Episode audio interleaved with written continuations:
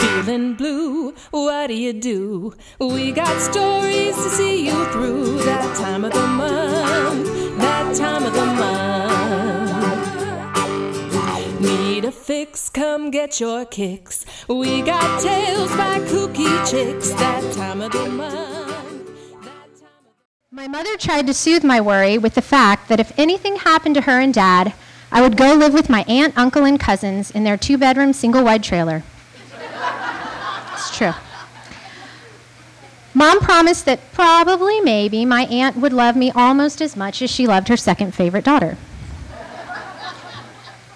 My only child fears led me down a path of unfortunate blunders. For years, I tried, in earnest, to deflect all attention from my siblingless status, which made my lack of all things sibling all the more glaring. I think all only children should have mentors, adult only children who have blazed the trail before them, seasoned souls who can offer guidance on how to do the damn thing without lying, cheating, or breaking someone's collarbone.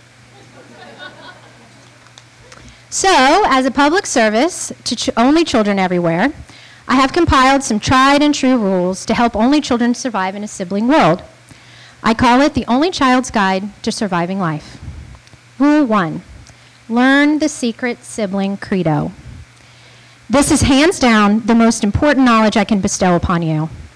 I want you to understand, dear only child, that no matter how bad your friend treats their sibling, under no circumstance can you grab a piece of that action. Let me be clear. Your friend will verbally ruin their siblings with put downs and name calling. Do not take this as a cue to do the same. There is an unspoken code among siblings about trash talk. They are allowed to be hateful with one another, but no one else can mess with their sibling. If your friend's sister has a giant mole on her face that your friend refers to as cockroach, pretend like you don't even see it. As far as you're concerned, your friend's sister has a flawless face with nothing out of the ordinary to comment on. Do not offer her sister a gummy worm because you thought the cockroach looked hungry. The sister's eyes will fill with tears, and your friend will default into sibling protector mode, and you will be sent home. Sibling bond will always trump friend love.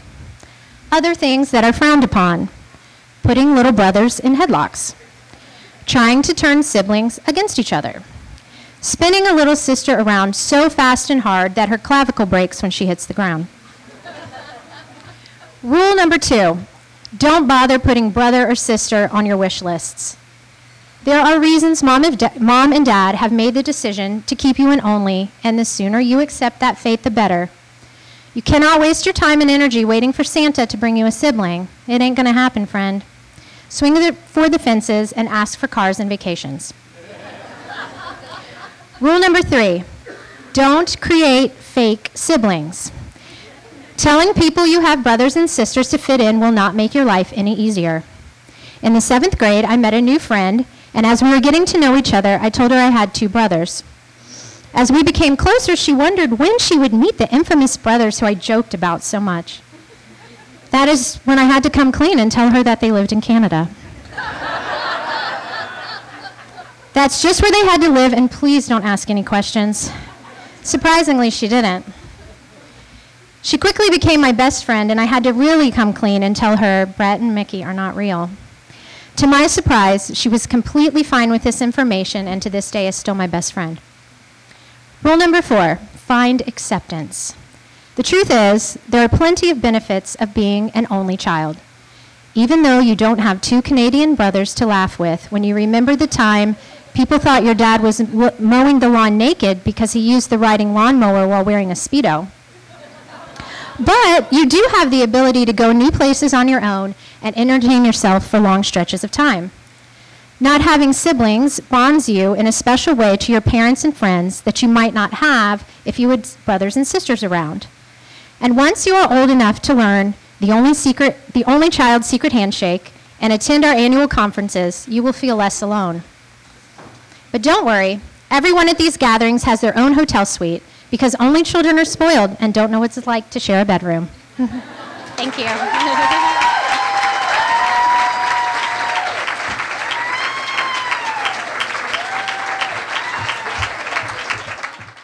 Word, they're funny, smart, and so absurd. Happens every month.